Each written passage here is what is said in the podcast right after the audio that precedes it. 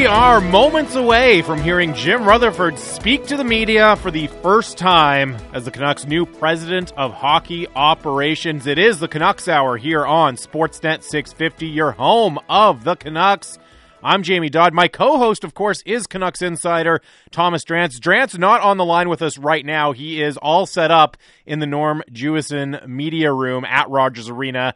Uh, he will be taking part in that press conference with Jim Rutherford after the presser is over. And of course, you're going to hear it all here live on Sportsnet 650 when it begins in just a few moments' time. Drancer will uh, get connected with us after the press conference and be with us for the rest of the show for instant analysis and reaction to what we hear from Jim Rutherford. Canucks Hour is brought to you by Avenue Machinery. Being a champion takes foresight. Build your company to win for years to come with fuel efficient and reliable Kubota skid steers, excavators, and loaders from Avenue Machinery. Visit avenuemachinery.ca. 650 650 is the Dunbar Lumber text line, and we'll bring you now live to Rogers Arena and Jim Rutherford. Because uh, Jim's new here, if you could uh, announce who you are before you ask your question so you get an understanding of uh, who's asking what. And uh, we will start with a uh, statement from uh, Francesco Aquilini, our chairman of the Canucks.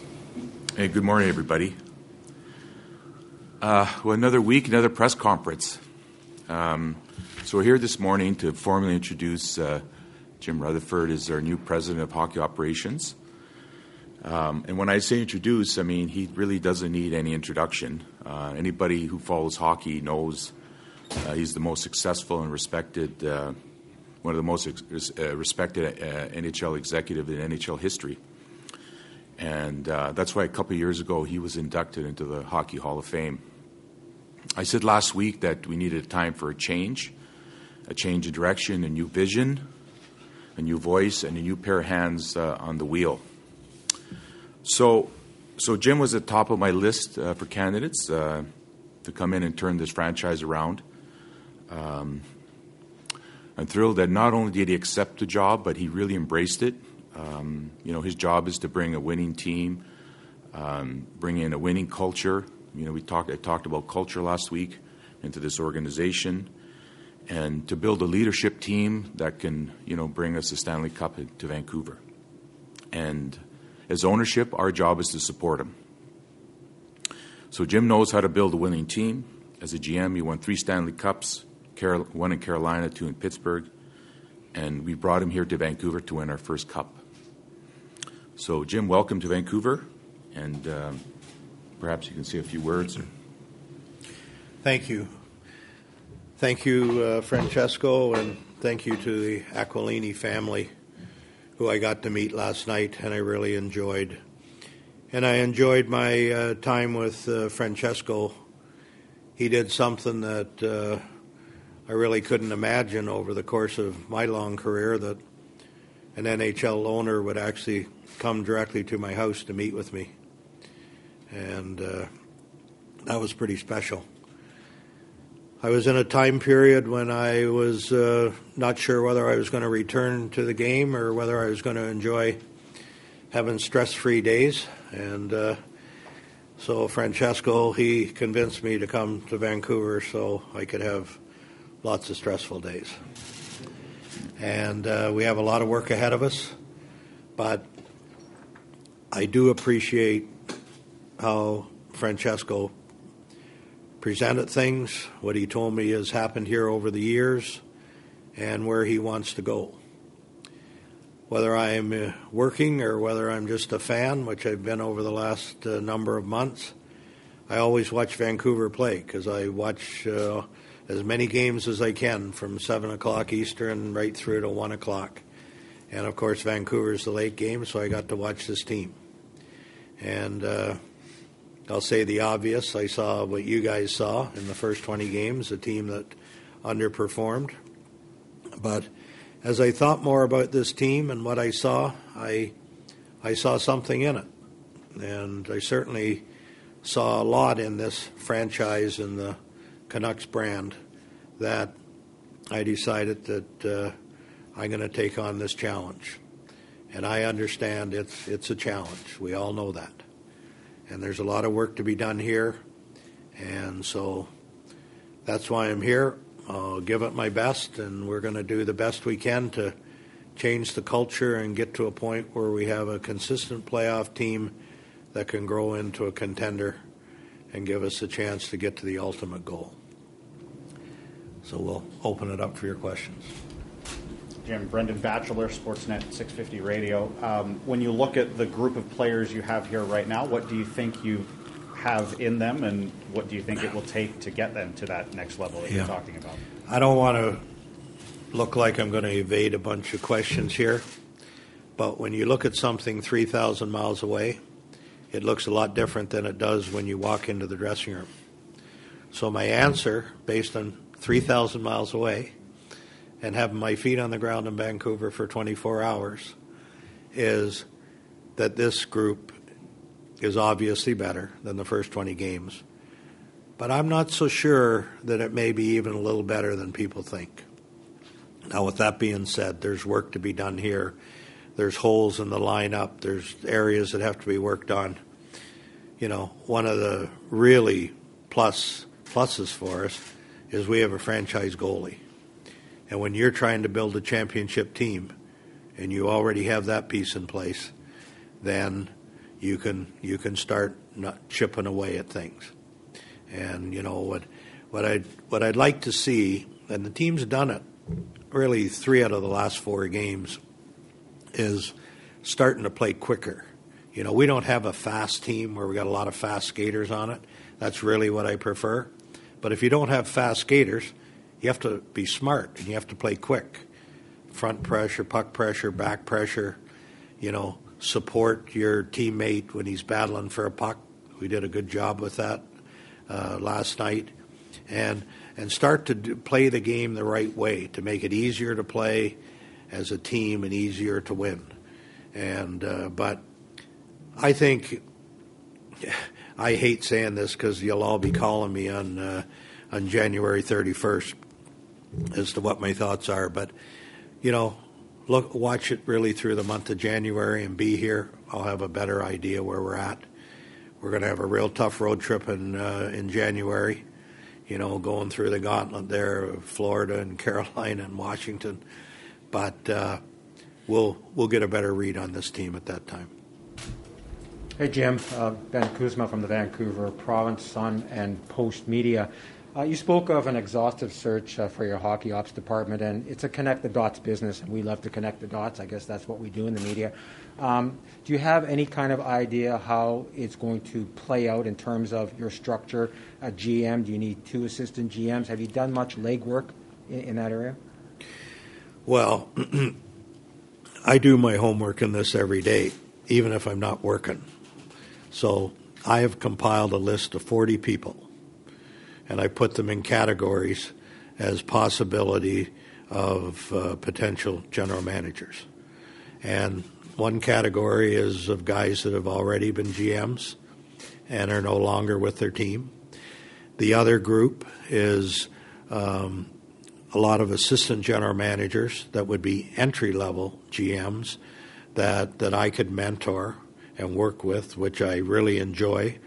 I have a number of guys around the league that that I've mentored and gone on to be GMs and, and coaches. And so that's what we're going to look for. I'm going to start to work on this, uh, maybe even later tonight, start to make some calls and make people aware. I do have one assistant general manager that I'd like to bring in this week. Um, I'm just waiting to see if that's possible or not. So, um, as you know, uh, the hockey department is lighter now than it was a week ago, and we've got to get a few people in place. But all the areas are being covered, you know, as far as the cap, and we have our analytics department and things like that. We've got those things covered right now, but we are we're going to strengthen that as soon as we can. One of the biggest things for any president of hockey ops is to have a hammer and a big one and to be able to wield it uh, the guy beside you is a, is a pretty passionate owner who, who has a vested interest in his product. Have you discussed about how that's going to play out when you need to make a trade or make a move? Does it have to be uh, a discussion, or can you just go ahead? Have you guys crossed that bridge yet in terms yeah. of autonomy?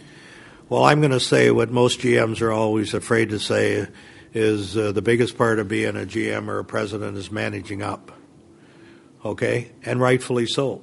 The owner uh, invests a lot of money in a team, and he has the right to say what he wants. But based on my conversation with Francesco, I feel very comfortable with, with our relationship, and uh, and I know as to how we've got this structured that I'm comfortable with how I can make my decisions.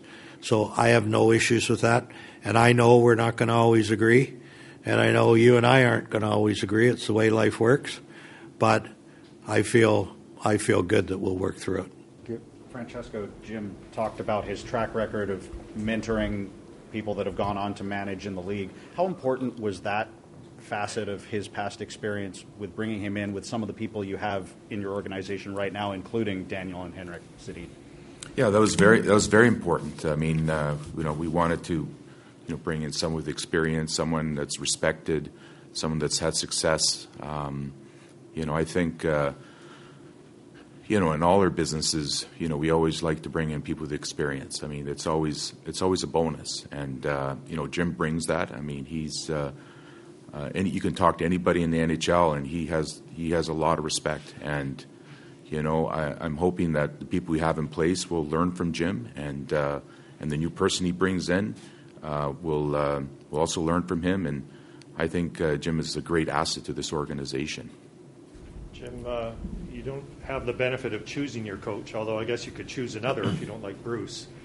But what are your thoughts on, on Bruce Boudreau? And or, when you talked about taking this job, was he a guy that you thought you'd be able to work with?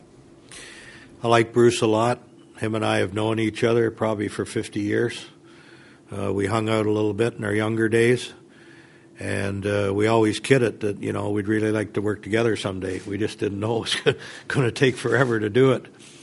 But I was, uh, uh, I had told Francesco that I would give him an answer the weekend before the Thursday that I gave him the answer. And I was a little bit under the weather, and I called him and I said, I don't want to hold you up.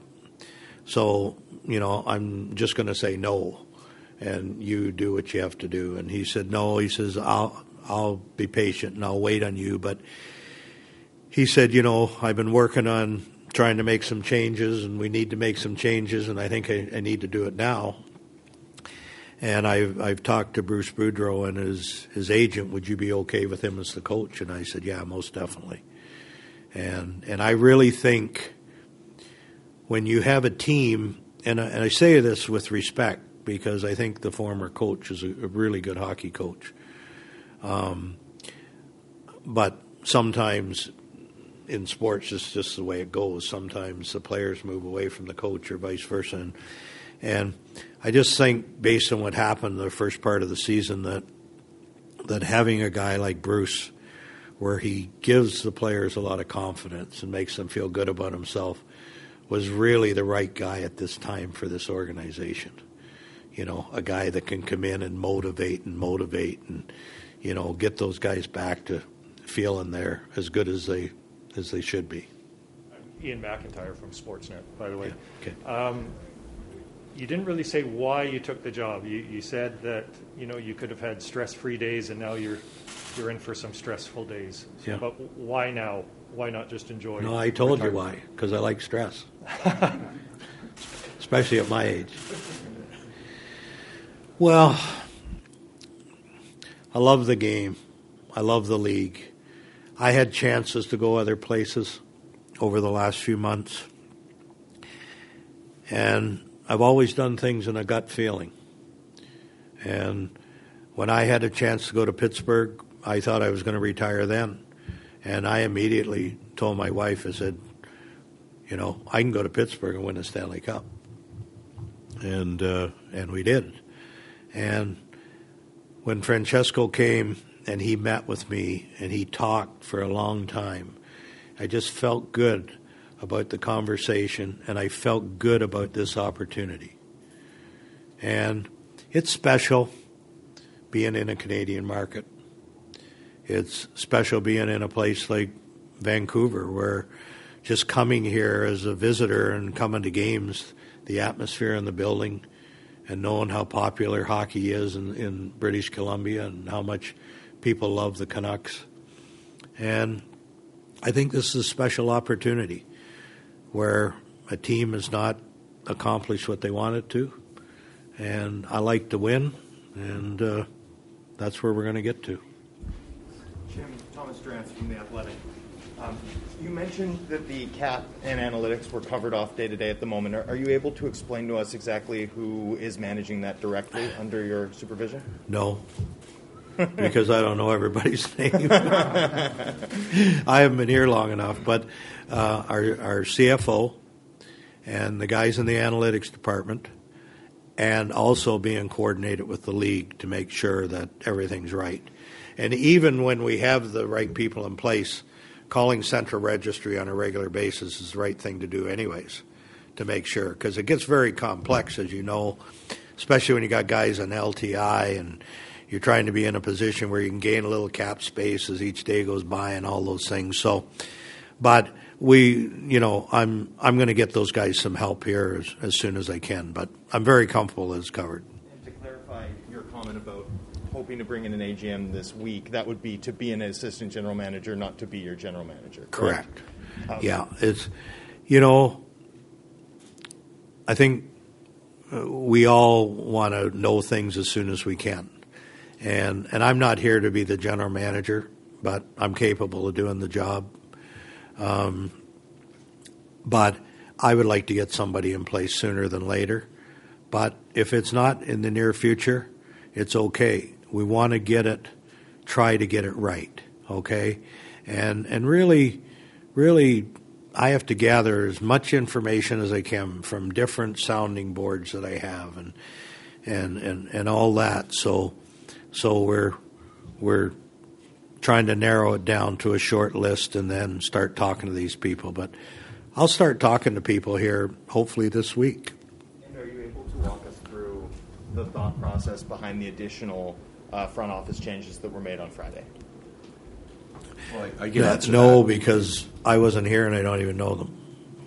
So somebody else that was here, Ken and Francesco's was here. Yeah. So, um, you know, the last few weeks, you know, I've been assessing, you know, the organization and and uh, you know what's been going on, and you know, uh, in terms of you know our leadership group, and uh, you know, I just came to the conclusion we needed a change. We needed a change in vision. We needed uh, a new voice. Uh, we needed a new culture. And so at that point, you know, we, we decided as an organization just to clean the slate for Jim, and Jim's going to bring in his uh, his people to start over again. That's that was the plan. I didn't I didn't request any moves, but when you, when you're changing the culture sometimes when you have people that have been here a long time, it's harder to do. And what I'm trying to do is is change change the culture and get to that consistent, positive, winning attitude. And so I'm not saying that those people couldn't do it, but I think the more new, fresh people we have in there, uh, the easier it's going to be to do. Jim, John Hernandez with the CBC News here. We just, you know, we talk a lot about the importance of uh, experience, but a lot of the times when we see these changes, it's often the, um, the usual suspects, and I think critics might say we see sort of the it, it, tends to skew older white male. Does that sort of weigh into to the search, I guess, when you're trying to, to shake things up a bit? It does for me. I know, um, I know our society is changing all the time and uh, and I would like to see a more diverse um, staff, if possible. Um, now that's easy for me to sit here and say. You know, you really have to search for that for people that one want to do it and are capable of doing it. But uh, I I agree with your question. Is probably the simplest way to answer you. Jim, you're known as a guy who makes a lot of trades, a lot of moves in terms of players. Uh, is that something that we can expect to see soon, or have you already started assessing the this lineup here? Well, I'll wait today because you'll have enough to write about today, and we have a game tomorrow. Um, I'm I'm not in a hurry to make a trade. Um, I've already got calls. I got calls before I got to Vancouver. Um, you know, you know, I like this player, I like that player. Don't don't forget me. Give me a call if you decide to move somebody. Um, but uh, no, if if somebody calls and something pretty good comes along that we think improves our team now and in the long run, yeah, we'll we'll take a look at it. But I'm I'm not going to be making a lot of calls. My focus immediately will be to get this restructured and get people in place because the stronger the hockey department is off the ice will make the team stronger on the ice. Jim, Jeff Patterson from Rinkwide Podcast. Uh, you mentioned Thatcher Demko, and obviously having a goaltender helps an awful lot. Uh, just curious your thoughts on what you've seen in Quinn Hughes and his time in the National Hockey League, and Elias Pettersson, who obviously struggled to start this season, but I think everybody in this room knows that there's more in that player than, than we had seen in the first 25 games.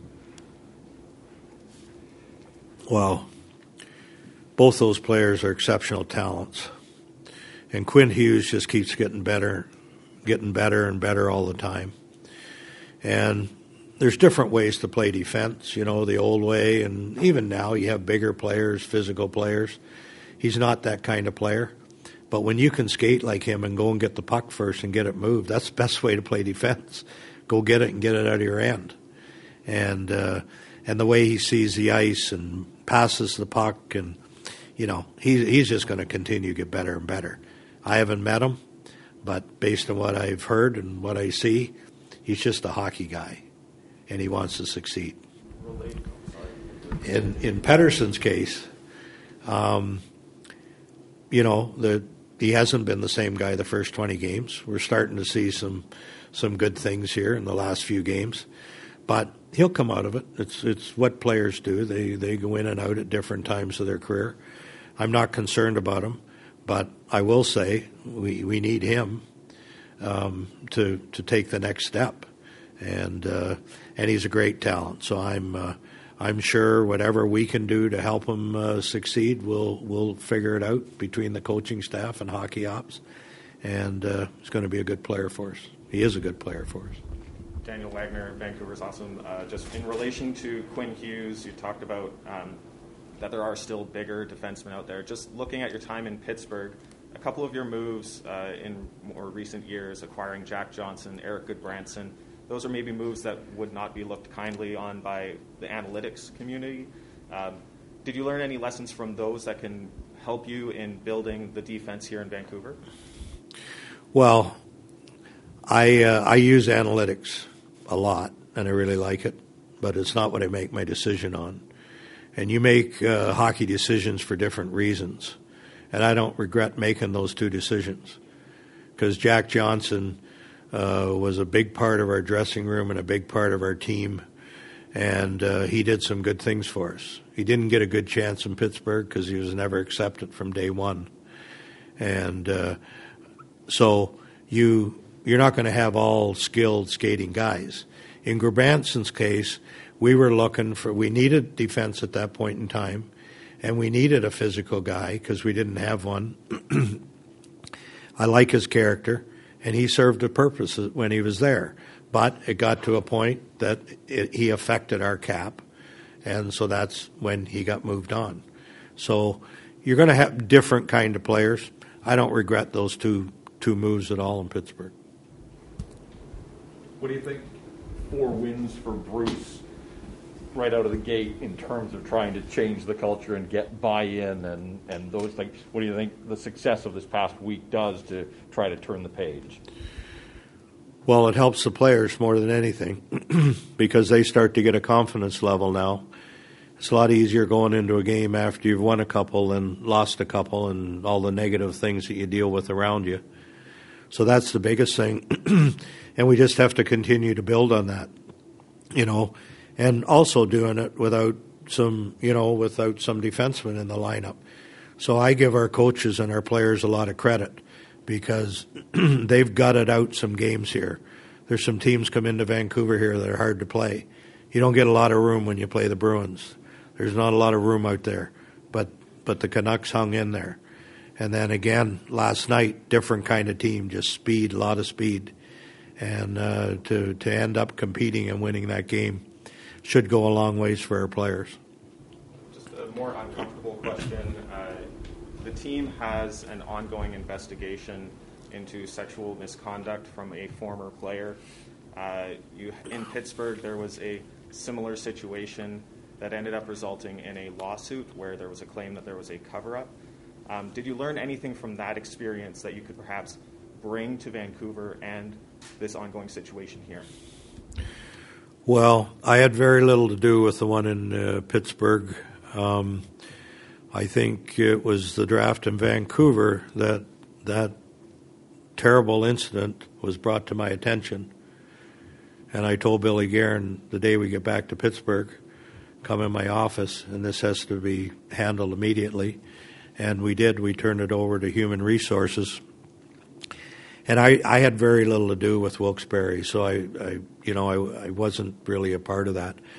But it's it's it's an awful incident, and uh, there was a settlement made. I take it the sides were comfortable with that, but it doesn't take care of what happened. That those things cannot happen, and I don't know uh, anything about what's gone on in Vancouver, but it has to be dealt with and dealt with properly, and and hopefully we all learn from those things that it doesn't happen again.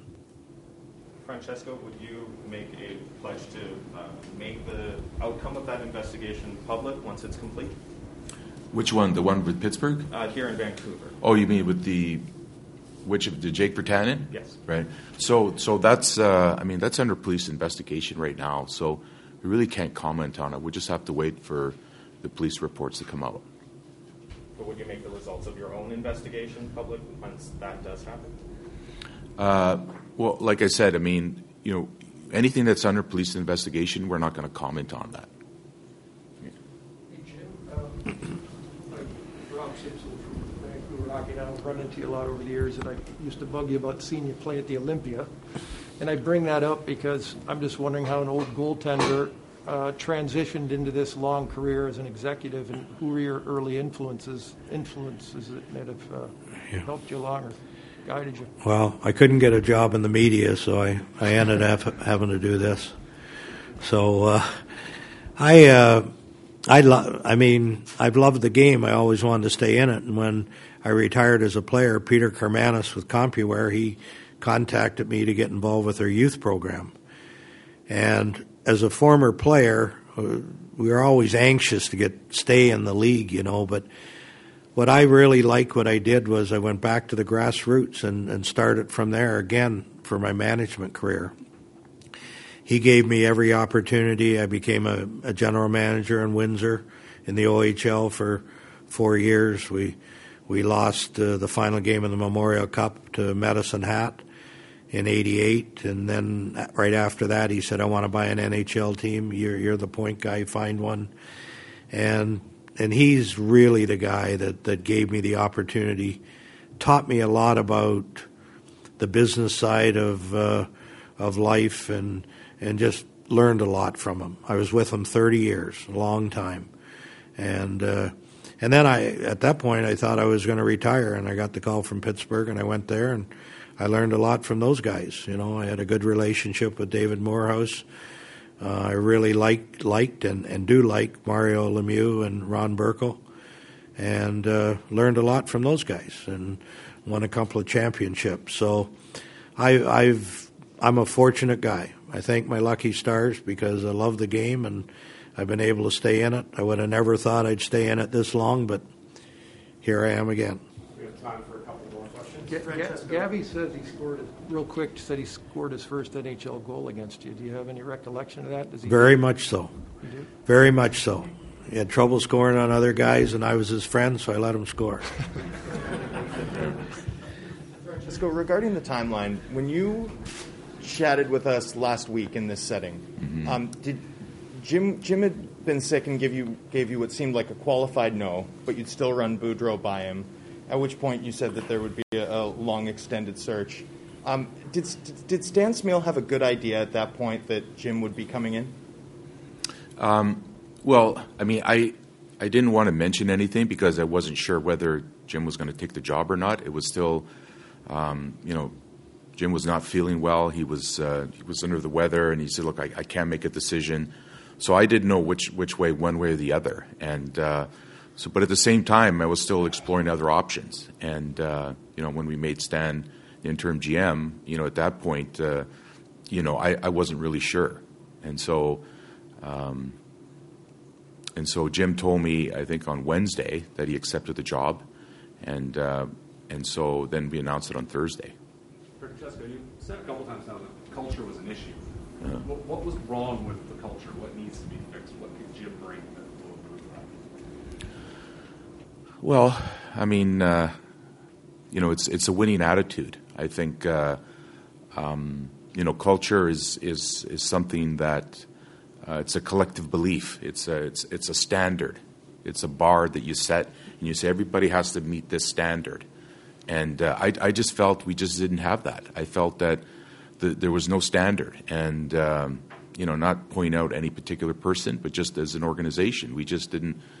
The bar wasn't high enough, and uh, you hold people accountable to that bar, and uh, you know that goes for any organization. You know, whether it's the dress room, the front office, uh, could be any business, and um, you know, I, I just felt Jim you know, his standards and the bar that he sets and the expectations and the accountability um, was something that, you know, this, this organization needed. Francesco, you said that Jim was at the top of your list. Uh, how many other people on that list did you interview?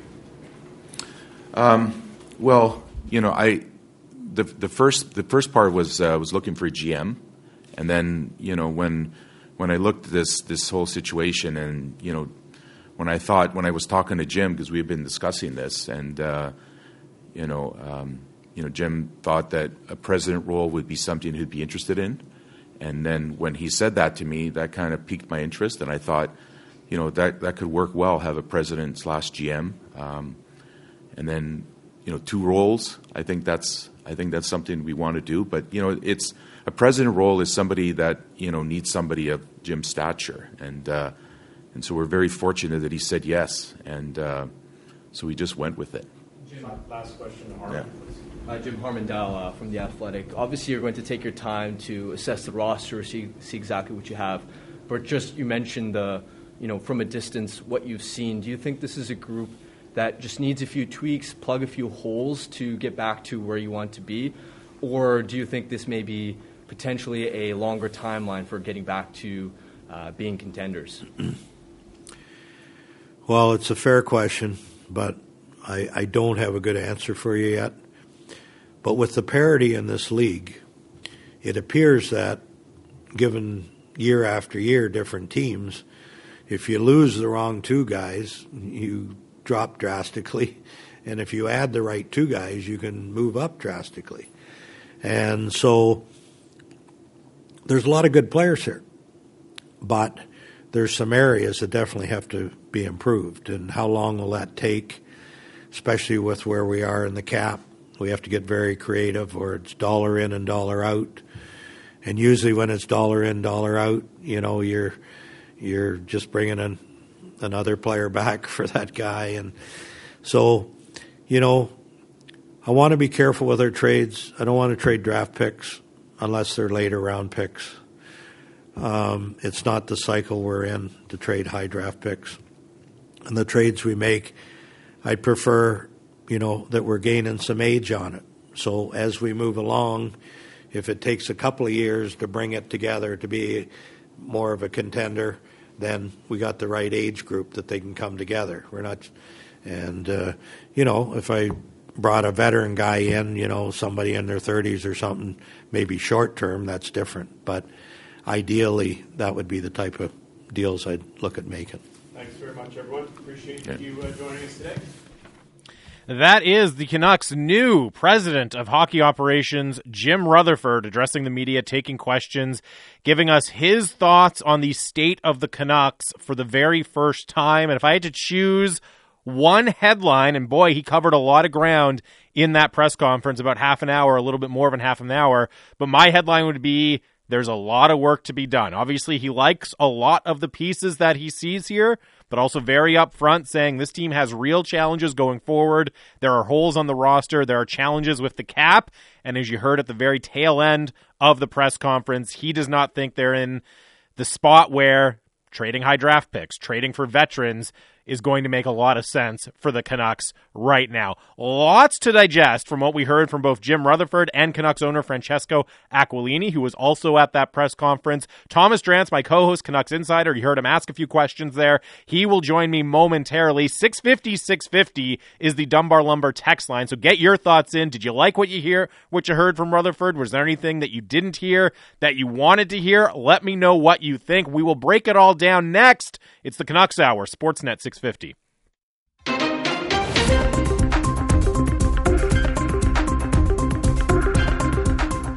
Welcome back. It's the Canucks Hour, Sportsnet 650, your home of the Canucks. I am Jamie Dodd, and fresh off after uh, participating in the Jim Rutherford Francesco Aquilini press conference, which you heard live on this station just wrap up a few minutes ago.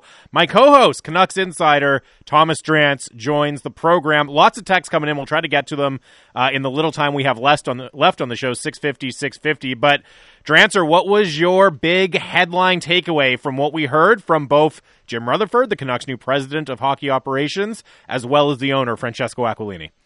Well, I think it's difficult to listen to Jim Rutherford and not come away pretty impressed, right? I mean, there's a coherence of thought and strategy, there is a deep well of experience, there's a frankness, there's a command presence that he brings right off the hop.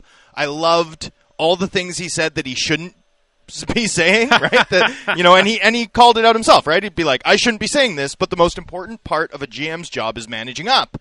This is a guy who's dealt with you know Peter Karmanos in the past, and David Morehouse, and Ron Burkle, and, and Mario, of course. Um, you know, this is a guy who's got experience in organizations where that was a priority. That was a key part of the success that he had as an executive. I think knowing how the how things have unfolded in this organization over the course of the past decade, uh, immediately that has to be reassuring. Like that has to be sort of the headline item for like why should you believe in Jim Rutherford? This guy has managed up extraordinarily successfully in some pretty complicated situations in the past. Can he do it again here? Open question, but you certainly like his chances. You know, I liked hearing him say end of January, right? End of January is sort of when we'd evaluate, when we'll know more about what we have. By the end of January, you'll still have two full months before the trade deadline on March 21st. So that's plenty of time to evaluate this team and to tell the players too, particularly with how they're working, particularly with the fact that they've won six of seven across two coaches, four straight under Boudreau. Like you've got a shot here. You've got a shot to show me what you can do. Um, you know, especially when the schedule gets a little more difficult next month. I think that's a good message to send to the room, right? Especially with this team streaking. I also think it makes a ton of sense and it gives him a ton of time on the back end to really begin to put his stamp on the team. Finally, you know, in from a pure hockey perspective, he talked about we're not at the part point in our cycle where we trade draft picks, right? And we we need to gain age in the trades we're making. We need to get younger. I thought both of those things from one of the most aggressive general managers of the last 20 years on the trade market. I think those, you know, should calm the nerves of anyone worried that Jim Rutherford, the real trader Jim, was going to come in here and try to do one of those shortcut fueled retools that I think are pretty played out, that I don't think the market has a ton of patience to endure again at this stage. And there's a couple things that stood out to me. And just first of all, on your point about, you know, him saying things and admittedly saying things that a lot of executives in the NHL wouldn't say, right? And you mentioned specifically the example about managing up to the owner and just overall, and I can tell you that this is the reaction we're getting a lot into our Dunbar Lumber text line the clarity, the directness, the straightforward nature of how he how he was speaking to the media, how he was answering questions, that really stood out to me. And again, that is something that is in very, very sharp contrast to what we've seen, right? Just somebody who's yeah. willing to kind of call it like it is. And, you know, some of those answers might be uncomfortable, some of them might be a little nuanced, but he's going to tell you what he thinks. And there were even a couple of times where he kind of declined because, hey, I don't have all the information right now. So rather than BS you, I'm not going to go into too much detail on that. Totally. The whole the whole package there, I think for a lot of Canucks fans listening, and I'm sure for the gathered media, pretty refreshing to just get somebody who you you have a high degree of confidence. You know, he's shooting straight with you. He's telling you what he really thinks. I did think it was also fascinating. You know, Jim Rutherford was never going to come in and say, you know, this this this situation is terrible. Other than a few guys, we need to completely tear it down and and look five years to the future. He wasn't going to do that.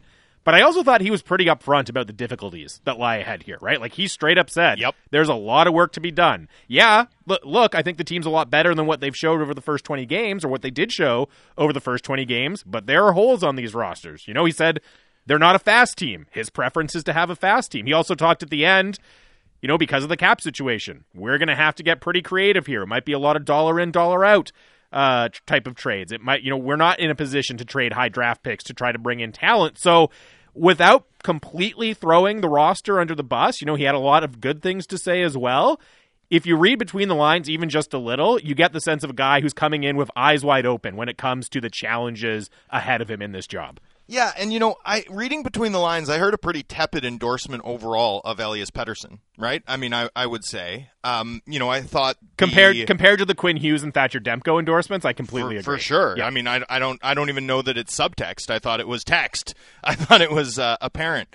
Um, you know, the Demko endorsement was through the roof, right? I mean, that's that's pretty clearly the guy that Rutherford sees as a centerpiece right off the hop.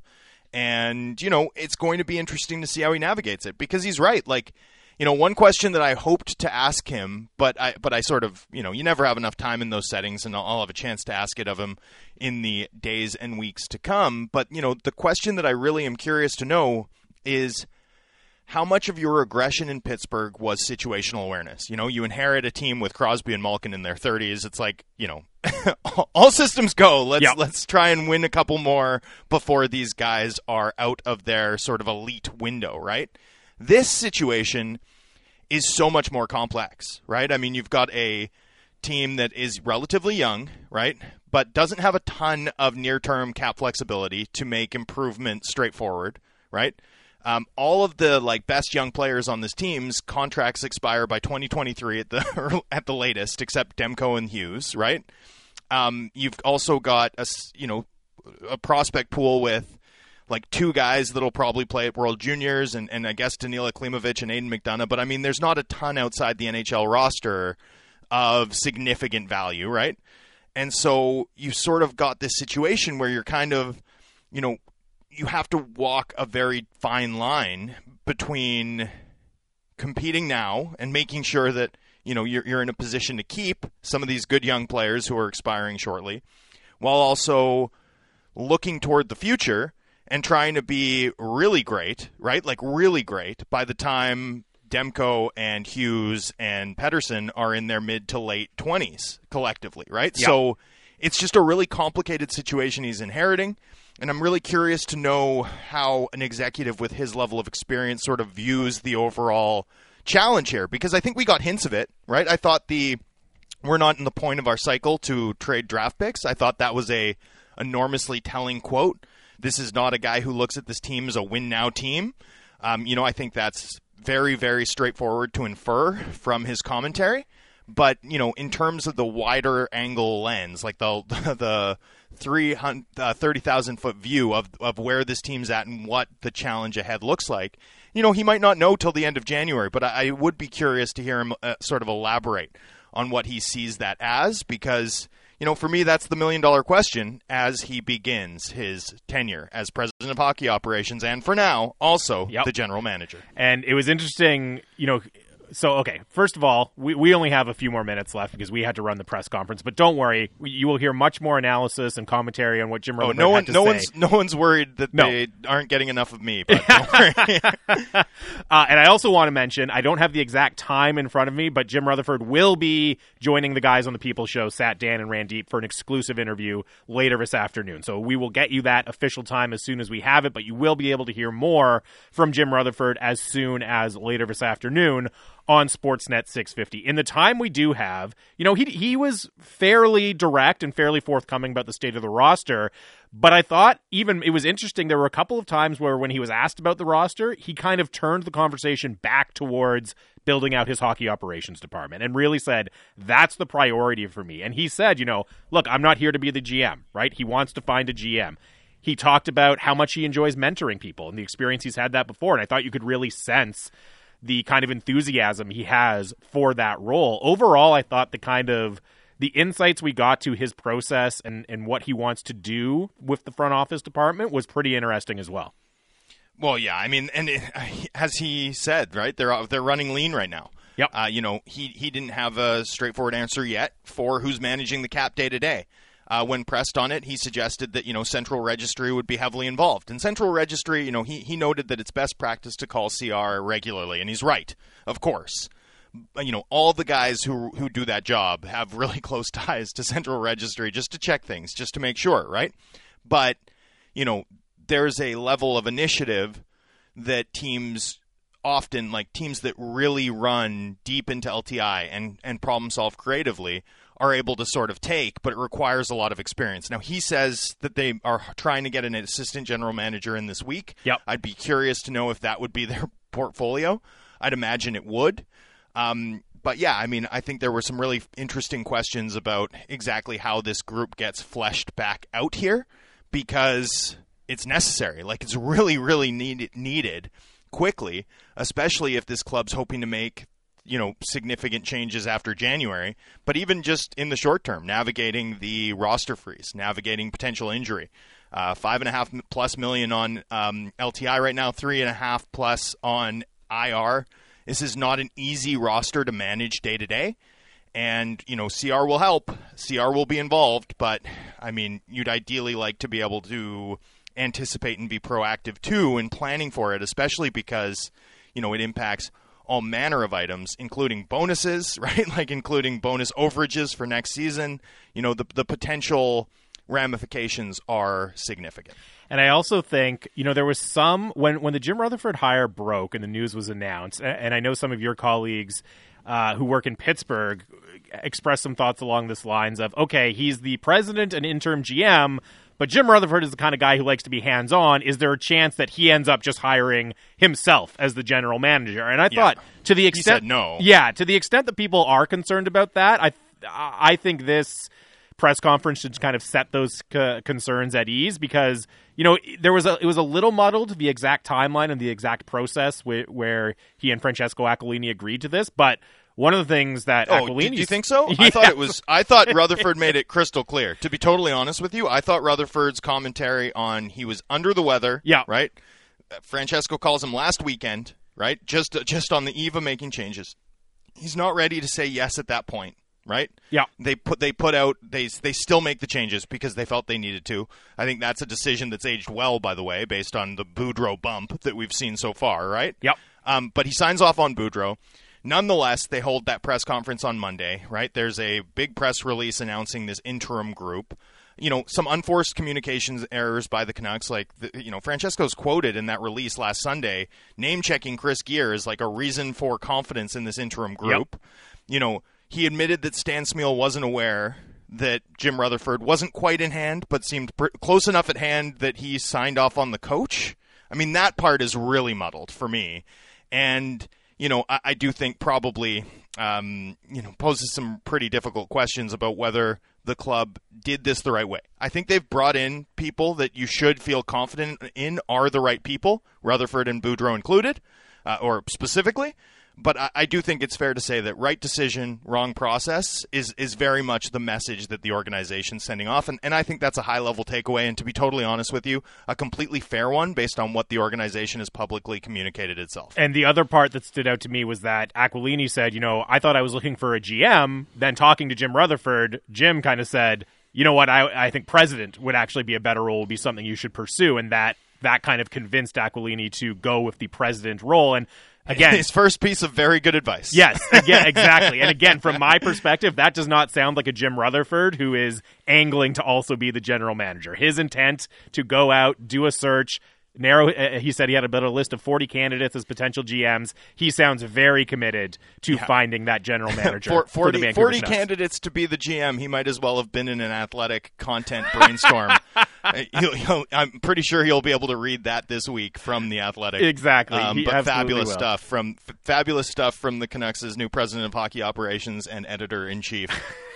All right, Drancer, abbreviated version of Canucks Hour for us. We'll be back on the air at 11 a.m. tomorrow to continue to dig in to Jim Rutherford and his vision for the Vancouver Canucks. Uh, Bik Nizzar and Lydia Cruz have Sportsnet today coming up next. They will continue to break down Jim Rutherford's press conference. You've got it on the home of the Canucks, Sportsnet 650.